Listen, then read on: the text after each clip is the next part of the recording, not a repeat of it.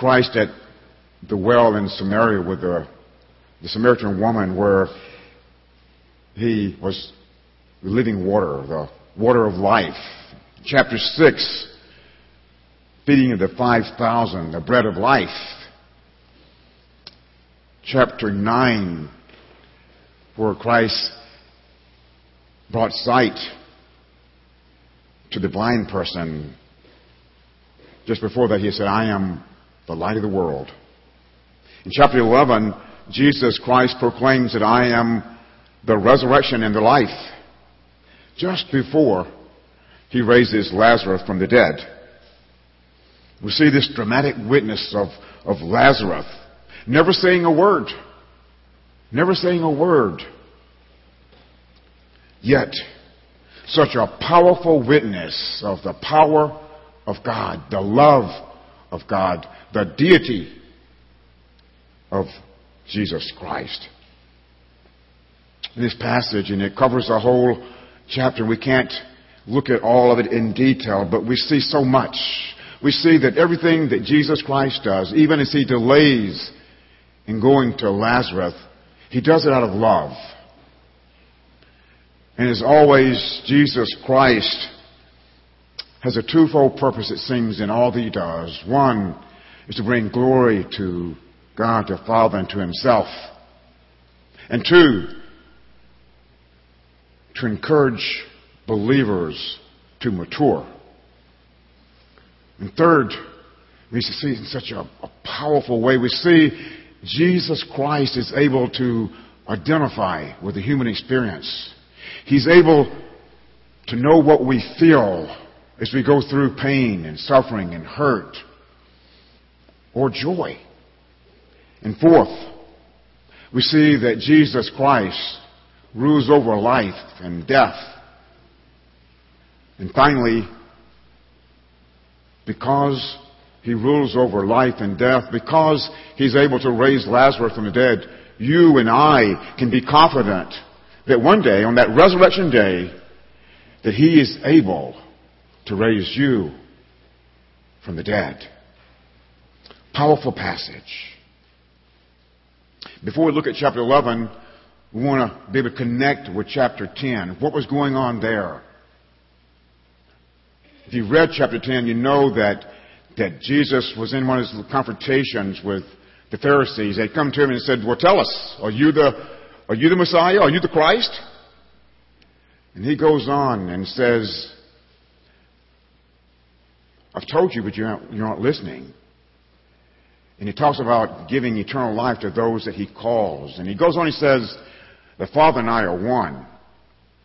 And the Jews got so angry, they took up stones and started throwing them. Then they tried to arrest him, but Christ, of course, because it wasn't his time, escaped. Christ left after that, and he went probably about 20 miles across the Jordan. He hadn't been there long when he received word from Mary and Martha saying that the one you love, their brother Lazarus, was very sick. Christ, if you remember, often stayed with Mary and Martha and Lazarus as he did ministry. He loved them. And if you remember, Mary is the one that used expensive ornament to anoint Christ, wiped his feet with her hair. So they were very, very close.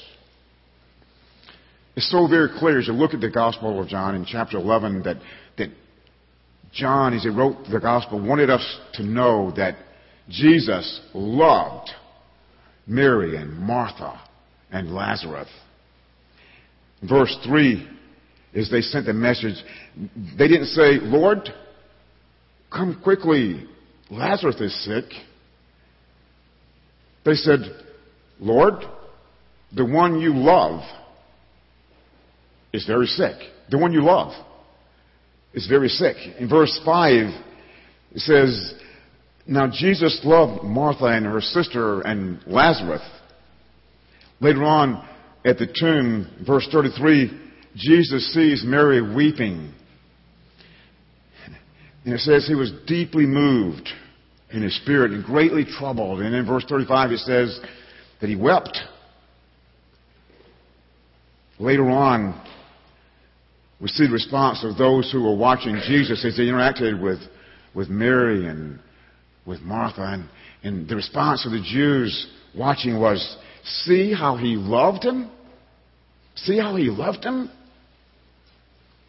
John stresses Christ's love for his family, for his family, because he knows what Jesus Christ is about to do. And what Christ was about to do didn't look like love. It didn't feel like love. Verse 5 and 6, we read, Now Jesus loved Martha and her sister and Lazarus. So, when he heard that Lazarus was ill, he stayed two days longer in the place where he was. Think about it. Think about it. Jesus loved Martha and Mary and Lazarus. He found out that Lazarus was very sick. Instead of getting in his car or on his camel and rushing like we do, he stayed two more days. That doesn't seem like love. You see, Christ knew what was about to take place. He knew the certainty of Lazarus' death. Sure enough, Lazarus died. Christ wasn't there. Mary and Martha had to see their dearly loved brother die. They had to bury him. And I've got to think that if they're anything like you and me, I'm sure they were thinking, where's Jesus? Where's Jesus? We sent word for him. He, he should have rushed here. He's not even here for the funeral, for the burial. I thought he loved us. I thought he cared. I thought Lazarus was special to him.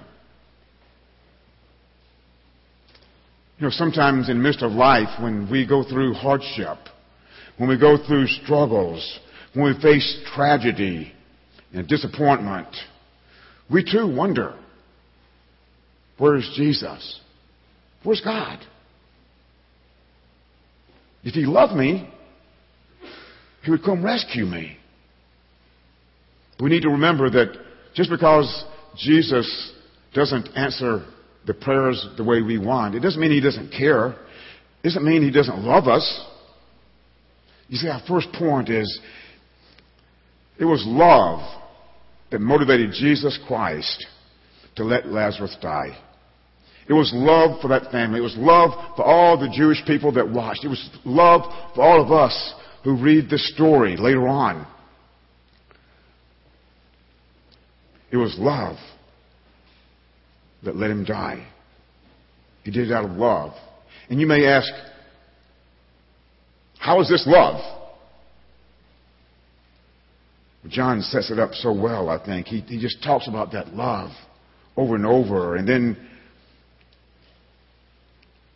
Lazarus dies. Why is this love, you might ask? Glad you asked. It brings up the second point. The purpose of the delay, the reason Christ waited, he purposely wanted Lazarus to die because two things, twofold. One, to bring glory to God, and two, to strengthen the faith of the believers there. Jesus had performed many miracles before. He had turned the water into wine. He had healed uh, the blind man. He had healed many sick people.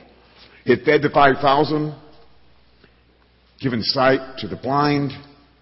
Christ had even previously, we know of, brought back from the dead two people in Luke 7, he had raised the widow's daughter.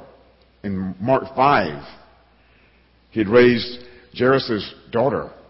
But these two had died quickly had died, and then Christ quickly raised them up. And, we, and we'll see that with Lazarus, he died, he was buried for four days in his decomposition. Well, Christ, as he talked with Martha, says to her, This illness does not lead to death, it's for the glory of God, so that the Son of God may be glorified through it. Do you and do I in our daily lives, do we think about the fact, do we want God to be glorified through our lives, through our words, through our actions. Joni Eareckson Tada, which I think most of us know, wrote, um, and she's a paraplegic who suffered much. Um, she expresses her desire to bring glory to God in a genuine way. And she says, I do not care if I am confined to this wheelchair, provided from it I can bring glory to God. I don't know about you. That's hard to say. That's very hard to say. God wants us in our lives to be willing to allow Him to work in such a way that He receives glory. Again, twofold reason for delaying, for allowing him to, Lazarus to die. Second reason is that disciples may believe. Verse 15 says, For your sake, this is Christ talking, for your sake, I'm glad that I was not there, so that you may believe. Jesus wanted his disciples to see his power. He wanted his disciples to grow in their faith. You know, I think we all want to be mature believers.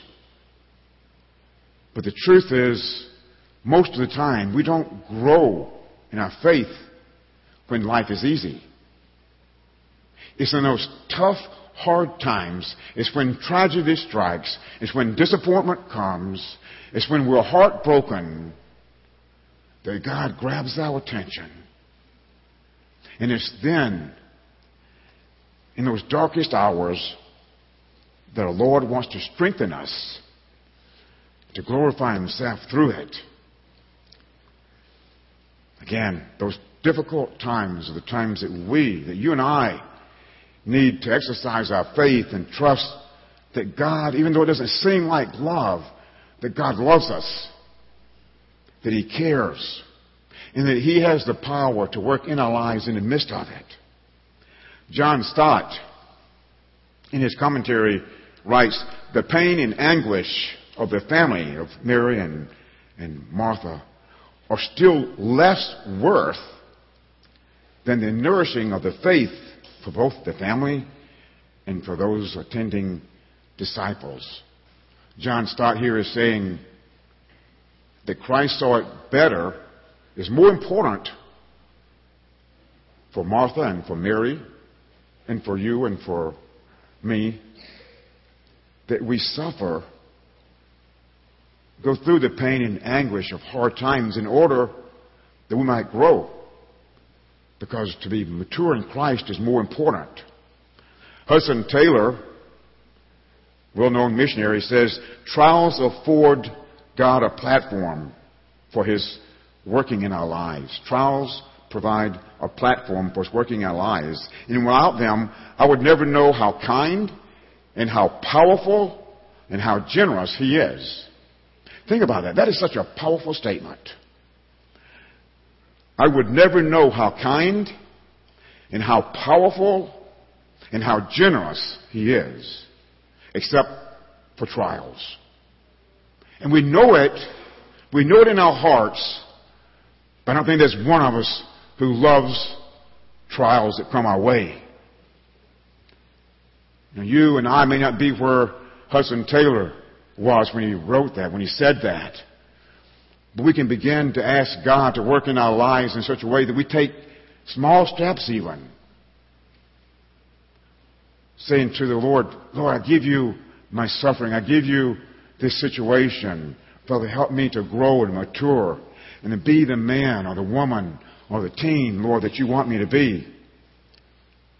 In verses 17 through 37, we see that Christ identifies with our human experiences, our joys, our pain, our struggles. Verses 17, 17 through 21, we read, When Jesus came, he found that Lazarus had already been in the tomb four days. And when Martha heard that Jesus was coming, she went and met him. But Mary remained in the house. And Martha said to Jesus, Lord, if you had been here, my brother would not have died. We see the personalities of Martha and, and Mary again. We see Martha, who's always so busy rushing out to meet Christ. Mary, who's that contemplative one who sat at Christ's feet. She stayed behind. Our personalities don't change in the midst of, of, of, of tragedy and struggles. Well, Martha's comment about her brother dying and Christ not being there, it, it seems maybe like Martha was kind of rebuking Christ for being late. You know, Christ, you should come sooner. And Christ responds to her and says that Lazarus will rise again. And, and Martha replies, Sure, Lord. In the resurrection day at the end. And that's when Jesus says, I am the resurrection and the life. And whoever believes in me, though he die, yet he shall live. And he asked Martha the question, Do you believe this? Do you believe? Martha's response was a great statement of her faith. She says, Yes, Lord, I believe that you are the Christ, the Son of God, who is coming into the world. Later on, when Mary does come, it's interesting. Her first statement to Christ is the very same thing that her sister said, Lord, if you'd been here, he wouldn't have died. In verse 33, when Jesus sees Mary weeping, he's deeply moved in his spirit and greatly troubled. In verse 35 says that Jesus wept. But Christ's first response was automatic. A groan from within. A groan. He was moved to indignation D.A. Carson writes, he translates this passage, he says that Christ was outraged. Christ was outraged. Kind of reminds me of the temple when he removed all the money changers. We see the wrath of God. But you may say, well, what was he indignant at? Or whom was he indignant? Was he upset with Mary and Martha because of their lack of faith? No, I don't think so. I think that when Christ saw these people that he loved so much suffering, he was so aware of sin and death and how sin destroys lives and death separates and therefore, he was indignant. The Jews watching there seem to join in this subtle questioning of, of Jesus' love after they see Jesus weep. And some of the Jews said, See how he loved him? But yet, there were some of them who said, Could not he who opened the eyes of this blind man could he not have kept him alive? They begin asking some foolish questions. And sometimes you and I, if we're not careful, can ask foolish questions or we can make some foolish statements. They were wondering about Christ's helplessness before Lazarus' death. And they probably said, could he not have somehow prevented this? Is this a limit of Jesus' power? Some trials he can deal with. Some sicknesses he can cure. Some human tragedies he can take care of. But I guess he can't handle this one. But they were far from right. They were far from right. Because Christ then proceeds to raise Lazarus from the dead. Again, when tragedy comes our way, we need to wait. In our arrogance, sometimes we think we know best. And yet we have no idea what God is doing, where He's taking us, what He wants to work in our lives. It's interesting as they talk and interact, neither Mary nor Martha nor any of the Jews even had an idea, I guess, of the fact that Jesus could raise Lazarus from the dead. We're also familiar with this passage that Jesus wept, verse 35. We know it. It's the shortest verse in the Bible. It's known for that. But not only is it the shortest verse, it's maybe, I won't say it's the deepest verse, it's a deep verse. It's a deep verse. Think about it. Jesus Christ, Son of God, fully man, fully God, weeping. I think it shows his humanity. Because see, he knew what he's going to do. He was just before raising Lazarus. And yet, he broke down and wept. His weeping wasn't like all the Jews. The Jews had this loud wailing, but Christ wept quietly. And it's powerful when you sit and you think about this verse. Jesus wept. He wept knowing that he was going to raise Lazarus. And for you and for me, it speaks so much of his humanity, his ability to experience what we go through in life. Isaiah 53 says that he was despised and rejected by men, a man of sorrows, acquainted with grief. He's our merciful and faithful high priest that you and I can go to and find grace in the midst of hardship.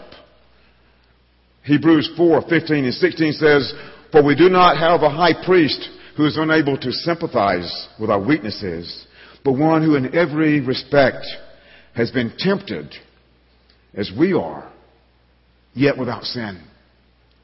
Let us then with confidence draw near to the throne of grace that we may receive mercy and find grace in time of need.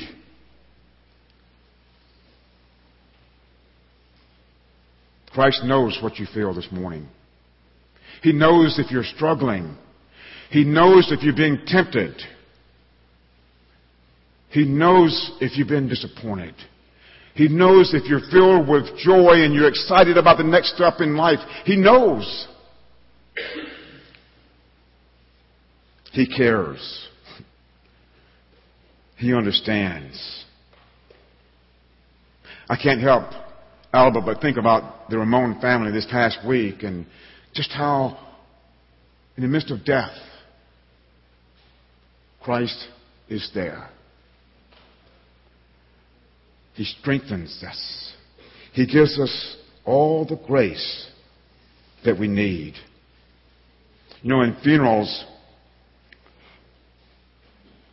I, I like to mention the fact that we face death differently. First of all, death is inevitable. We're going to face it. We try to take care of ourselves, right? We try to eat the right food. Some of us work out in gyms, others of us like to jog, but we try to take care of our bodies. And that's good. That's good. But you see, the truth is, We're going to die. And we all face death and respond to death differently. Some people use humor. We've all heard it. Others deny its reality. Then there's that culture that loves to romanticize death and see it as beautiful. And there are others who try to distance themselves from it. You know, but in spite of all that we attempt to do, we cannot cover the horror and the pain that we feel in the midst of loved ones. I still remember the first death of someone that I was close to. Greg Williams was a classmate from first grade through, I think, fourth grade. Greg had epilepsy, and back then they didn't have the medication that we have these days. Greg literally had sores on his head because in the midst of seizures, he would fall and hit his head on, on sharp objects. And finally, my teacher said, called me aside one day and said, Ralph, will you do me a favor? Can I, sit, can I put you behind Greg? And will you eat with him in the lunchroom? And, and when he when he has a seizure, will you will you catch him so he won't fall? And I said, sure, sure. One day we went to lunch. We came back. Greg had a seizure. As he fell, I grabbed him. He fell over on the floor.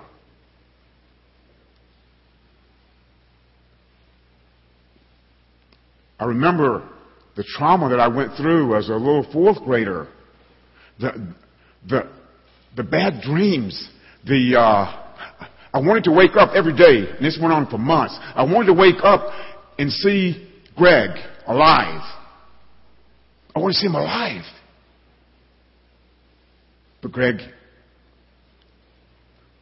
was dead.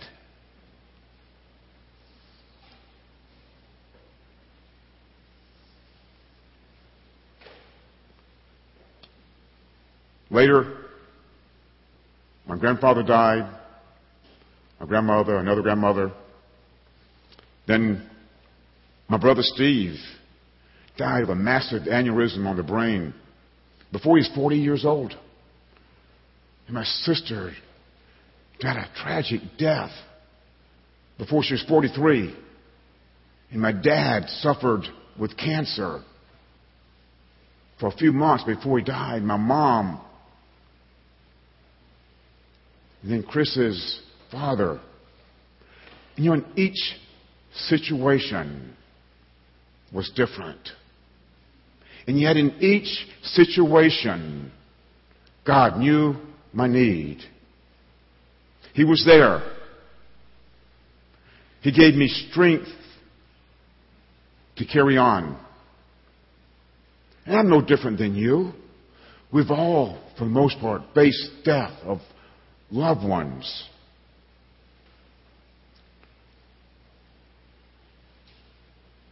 Each situation, there's grace. He is able to identify with you and with me because Jesus Christ is fully God, fully man. Because Christ is fully God, He rules over life and death.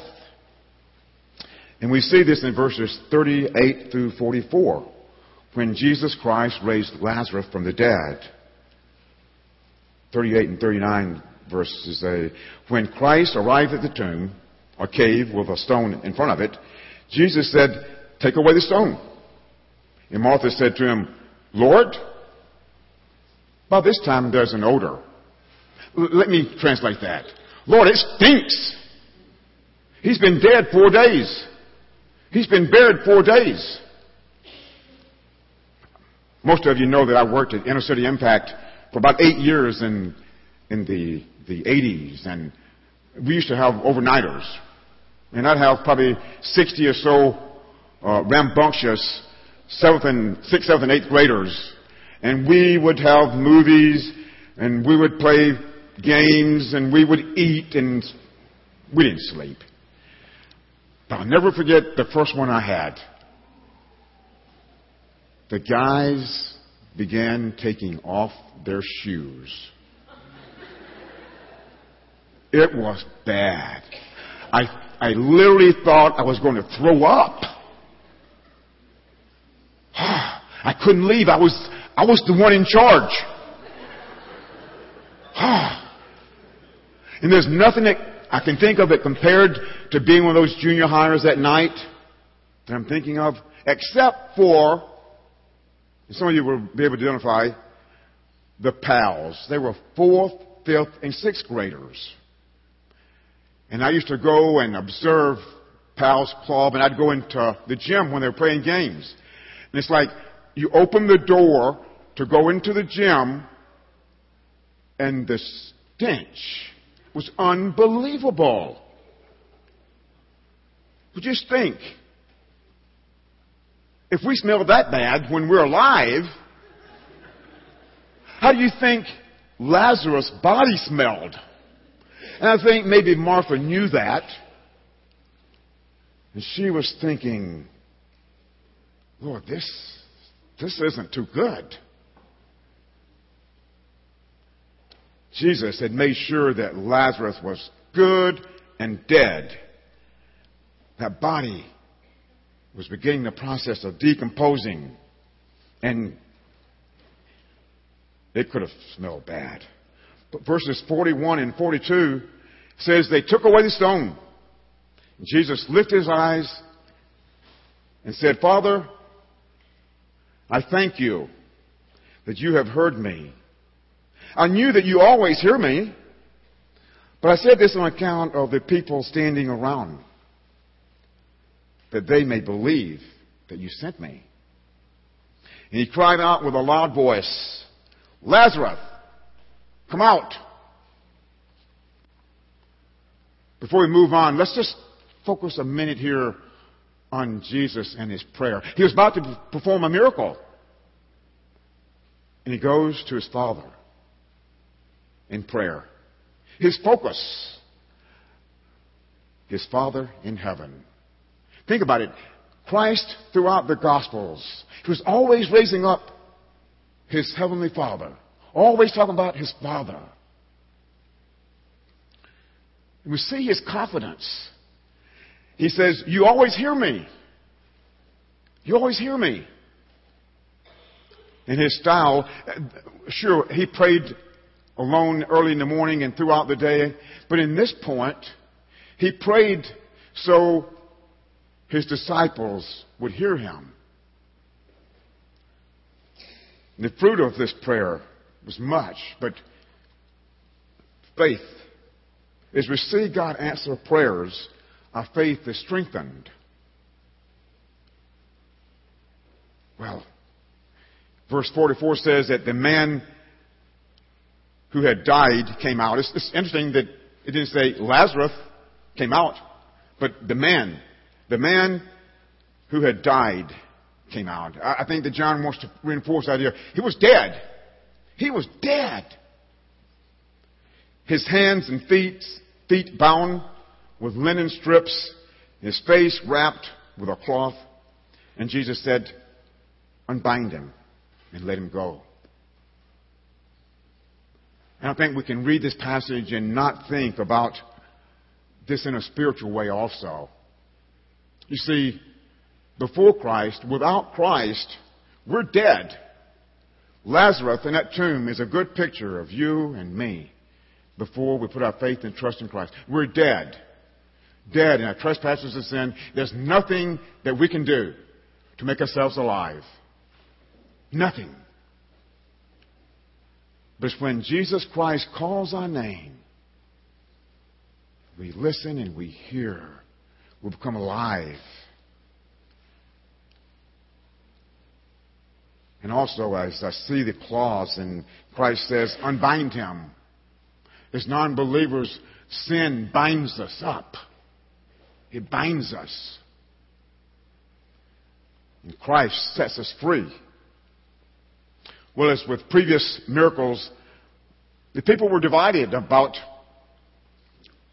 this miracle, this raising of, of Lazarus from the dead. If we'll read chapter 12 uh, in, in the Gospel of John, we'd see that many people came to Christ as a result of this. But, I again, that other group, those, those others, says that they immediately went to the Jewish leaders and reported what had happened. I find it very interesting. You have these two groups of people. They see the same miracle. They see Jesus Christ raise Lazarus from the dead. And some believe. Some believe.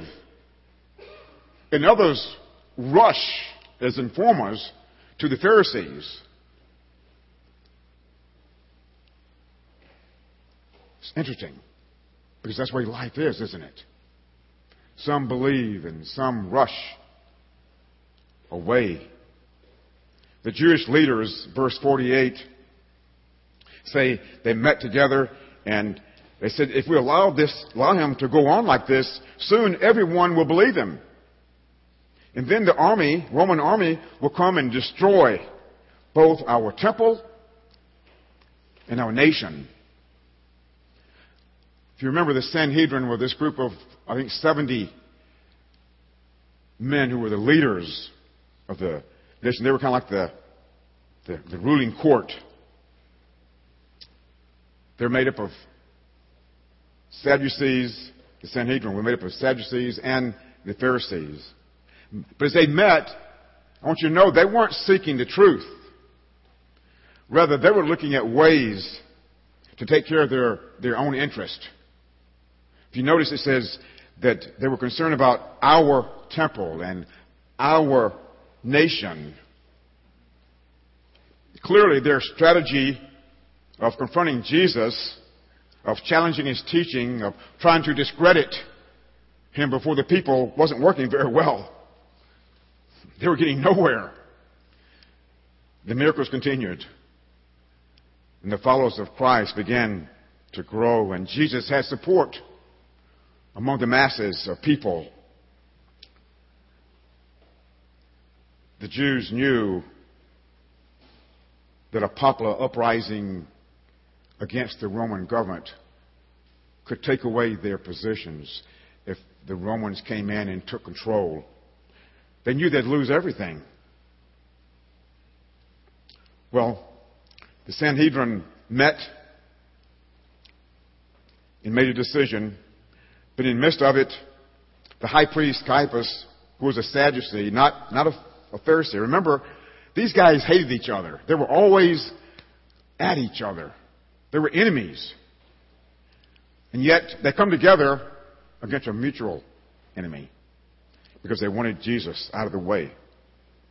But unknowingly, um, Caiaphas utters a divine prophecy. He says, Don't you realize it's better for you that one man should die for the people than for the whole nation to be destroyed? And basically, what he said was, Let's get rid of Jesus. We kill one man, we'll save a nation. Of course, Verse 51 says that he didn't say this on his own. It was a prophecy in which he was led by the Lord to give that Christ would not die just for the nation of Israel, but for all the world. But the official decision of the, the Sanhedrin was Christ must die. Christ must die. Matthew 12:14 says the Pharisees conspired how to destroy Christ. Luke 19:47 says that the chief priests and the teachers of the law and the leaders were trying to kill him. You see, John 11 so well reveals Christ's deity, but also shows the utter depravity of man. And we see the evil of man in this discussion and the decision to kill Jesus, an innocent man. in order that the Sadducees and the Pharisees might keep their affluence and their power, their positions.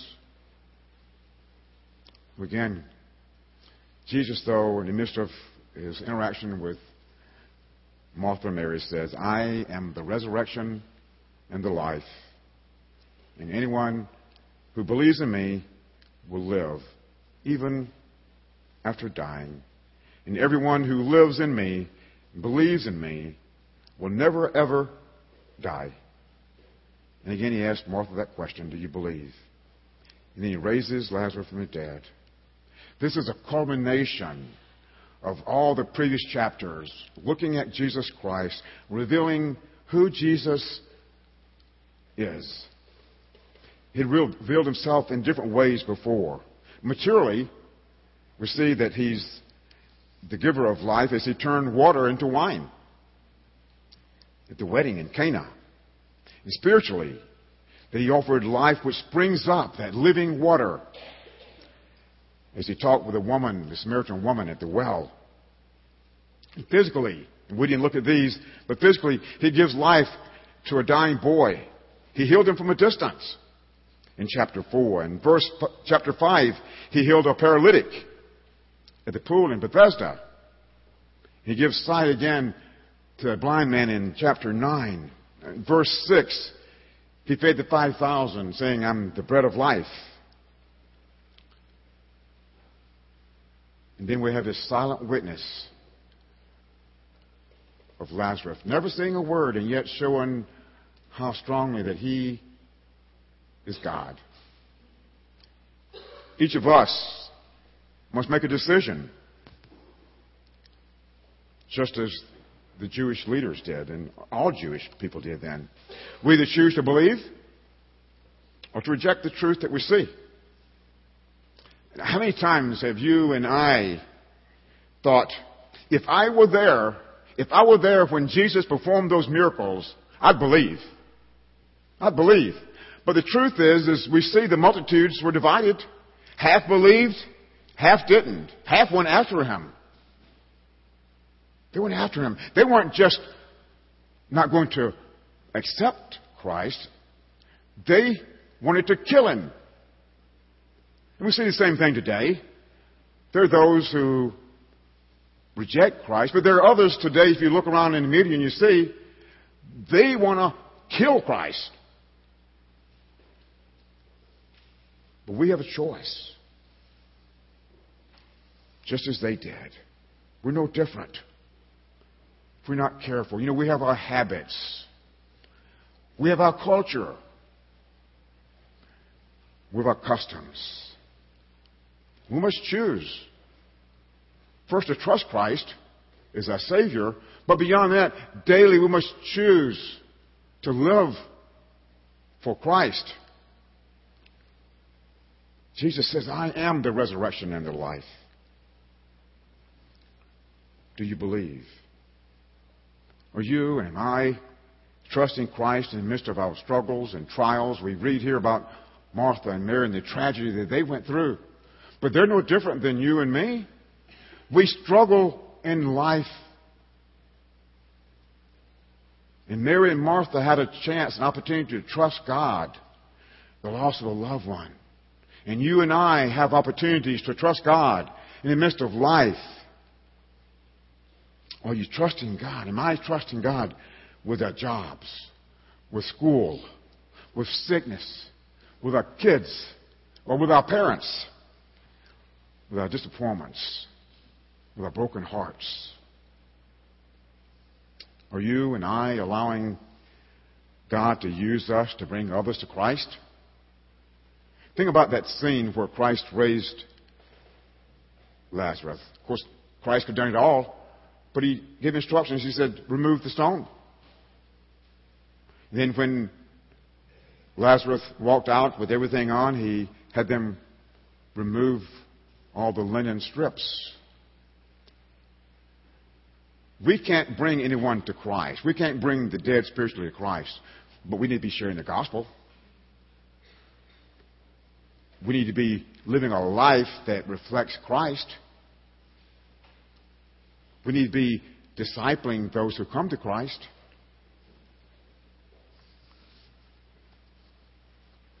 Again, each of us faced death Ecclesiastes says there's a time to be born and a time to die. Our staff have talked about in the last five months, I don't remember the exact number, 10 or 12 people have died that are connected with good news in the last five months. Brothers, parents, uncles. I can tell you that that's not the norm. I look back over the years, my years at Good News, very seldom do we have funerals. And now we've had 10 or 12. We're not promised tomorrow.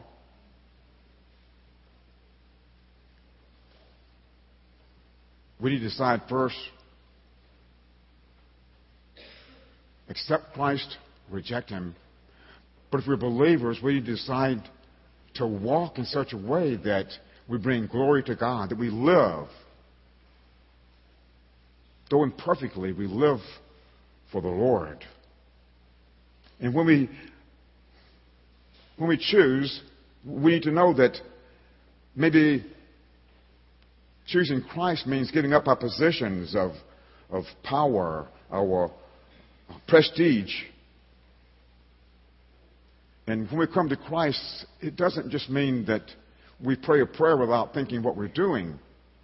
It means repenting of our sins. It means uh, renunciation. It means forsaking everything that's kept us from the Lord. as believers, we need to be faithful, again, to live for Christ, to share the gospel, to live in such a way that others are drawn to us and to Christ.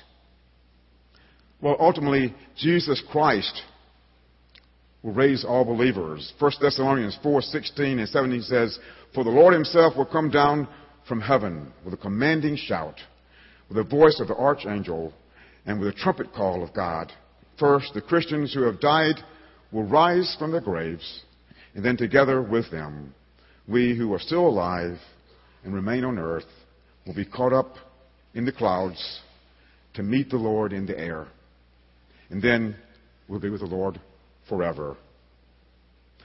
Why is it important that we believe Jesus' ability to raise Lazarus from the dead? Again, because if he raised Lazarus from the dead, dead we can be confident that He can raise us from the dead. An unbeliever, Lord Bertrand Russell, says, There's darkness without. And when I die anywhere, then nothing. But Kohlberg, Lutheran theologian in the 19th century, said, When I die and someone finds my skull, let this skull still preach to him and say, I have no eyes, nevertheless I see him. And though I have no lips, I kiss him. And I have no tongue, and yet I will sing praise to him with all who call upon his name. I am a hard skull, yet I am wholly softened and melted by his love.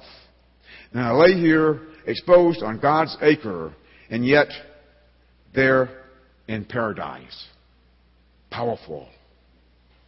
Well, the gospel and our faith hinge on the fact that Christ raised Lazarus from the dead.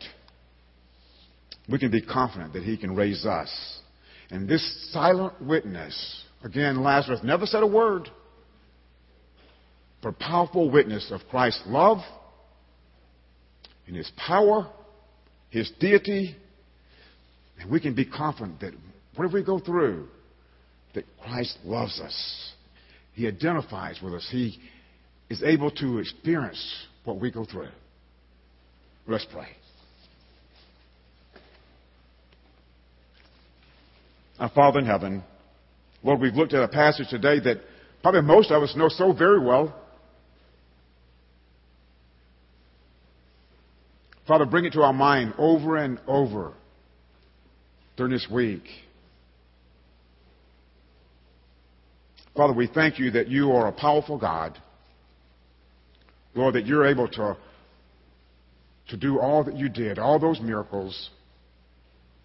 Father, we thank you that as we come to you and put our faith and trust in Christ, Lord, that you're able to change us, that you are powerful enough to change us, to make us and godly, make us into godly people with godly desires. Oh, Father, come, work in our lives, work in our hearts, Father, that we might become more like Christ. Again, turn our hearts to you, we pray. In Jesus' name, amen.